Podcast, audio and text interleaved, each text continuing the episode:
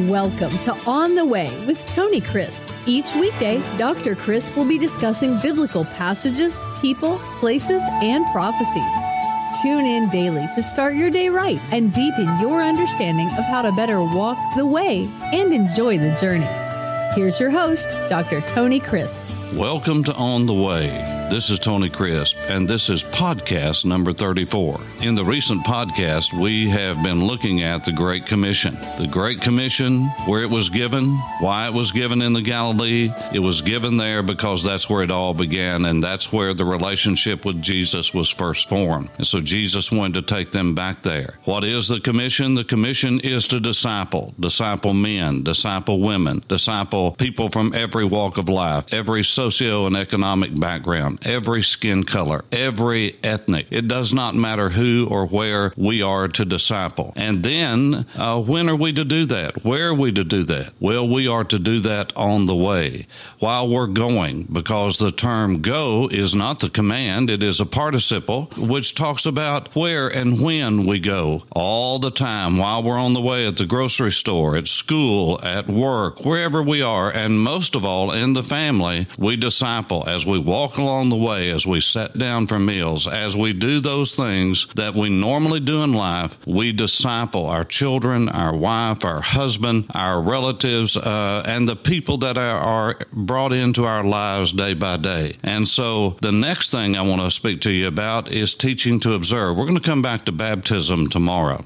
but I want to talk about teaching. You see, the phrase teaching has an end to it. It's not just teaching, but it's teaching them to observe. Look what the scripture says in the Gospel of Matthew. Therefore, make disciples is the way it's translated. It's in the New King James, go therefore and make disciples. Let me, if I could, retranslate that for you according to the Greek text. Therefore, disciple men, women, boys and girls from every walk of life, as you're going, when you're going, wherever you go, baptizing them in the name of the Father, Son, and the Holy Spirit, and teaching them to keep all that I have commanded you. The King James says, teaching them to observe all things whatsoever I have commanded you. That's what the New King James says. And the translation literally is teach them to keep or obey. That's the idea behind keep. Teach obedience. You see, the goal of the Christian life is to be like Jesus. And we cannot be like Jesus unless we know what he says and unless we do what he says. It's not enough just to know something, but we've got to put it into practice. Now, how do we teach someone obedience? Do we just tell them one time, go over some material with them? Well, let's take a lesson from our own families. As a father and as a grandfather, I can say to you that it is rare that you can say to a child one time, do this, and they go, oh, thanks, Pops. I'm so glad you told me that. I'll keep that the rest of my life. No, you have to tell them over and over and over again, because repetition is the mother of learning. And you do that in a way that you can live it out before them, because our actions will speak a lot louder than our words. We live it out before them. We help them to understand why we do what we do, not just because we say so. There are times when that's true, but we need to explain to them the great order of God and that he wants what is best for us, and God is not going to ask us to do something that's going to harm or hurt us, but to enhance our walk with him and to know him and our knowledge of him.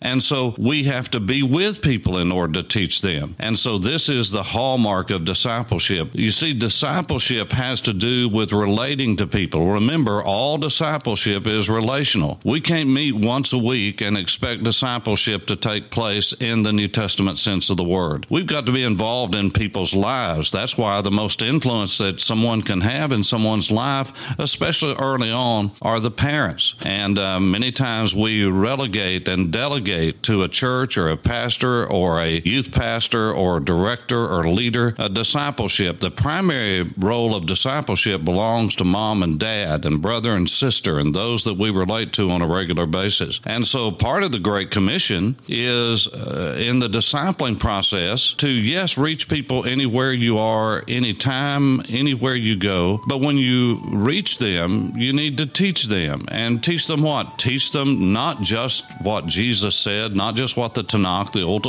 Testament said, but teach them to obey. And that takes time. That takes patience. That takes love. That takes endurance. That takes all of those things that we really have a problem with. But if we're going to get the job of discipling done, which is the Great Commission and what Jesus gave us to do and modeled out for us how to do it, then we have to continually be teaching, loving, caring, shepherding. And in doing that, we disciple on the way. This is Tony Crisp. Thanks for listening to On the Way with Tony Crisp. Tune in every weekday for information on biblical passages, people, places, and prophecies. Fridays are for your questions.